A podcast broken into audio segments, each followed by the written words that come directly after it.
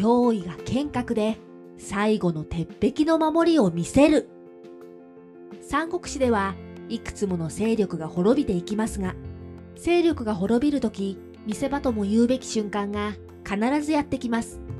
例えば、呂布は曹操に敗北して滅亡してしまいます。しかし、呂布が滅亡する間際、可否に籠城して曹操と壮絶な戦いを繰り広げています。このように、一勢力が滅亡する間際には必ず見せ場がやってくるのですが、蜀の場合はどうなのでしょ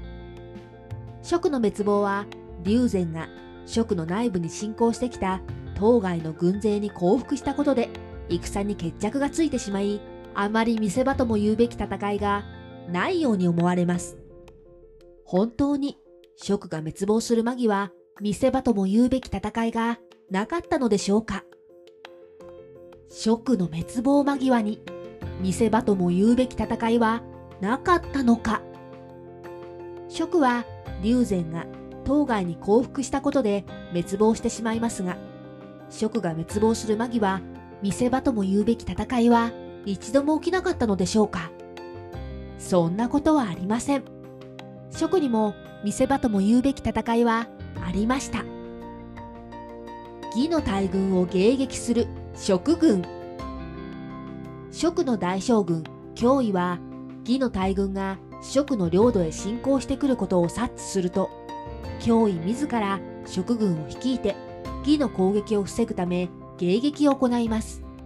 しかし、脅威率いる蜀軍は、当該率いる義軍の攻撃を受けて敗北し、一時的に後退することになります。その後も、義軍の圧倒的な軍事力や蜀の漢中近辺の城が降伏したりしたため、劣勢になっていきます。脅威率いる蜀軍も、当該に敗北した後も、義軍と戦い続けていきますが、迎撃することを諦めて撤退していくことに。脅威は蜀軍を率いて撤退していきますが、蜀軍の援軍としてやってきた張翼らと合流することに成功。そして蜀滅亡の最大の見せ場ともいえる剣閣へ籠城することになります。蜀の最終拠点、剣閣。脅威は援軍を吸収して軍勢を剣閣に駐屯させます。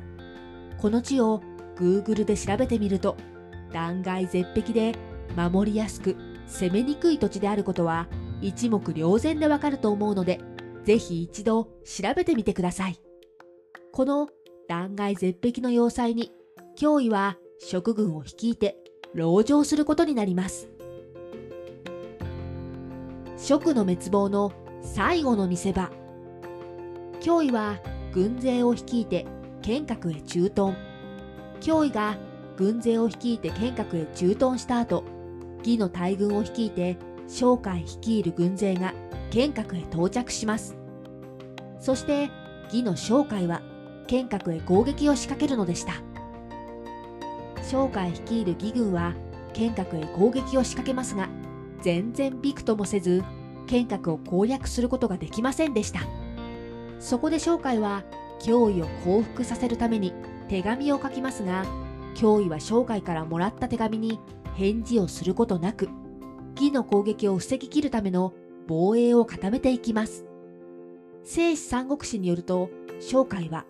脅威が降伏するような素振りを見せず、また兵糧を遠方から輸送していたため、軍勢を引き返そうか迷っていたそうです。もしこれが事実であれば、脅威がもう少し剣閣で頑張っていれば、商海を追い返すことも可能であったのかもしれません。まさに、蜀滅亡間際の最後の見せ場と言っていい戦いではないのでしょうか。三国志ライター、黒田蓮の独り言。脅威が剣閣で商海率いる義軍の攻撃を防ぎ切ることに成功し、商海も撤退しようか迷っていた素振りがあったそうです。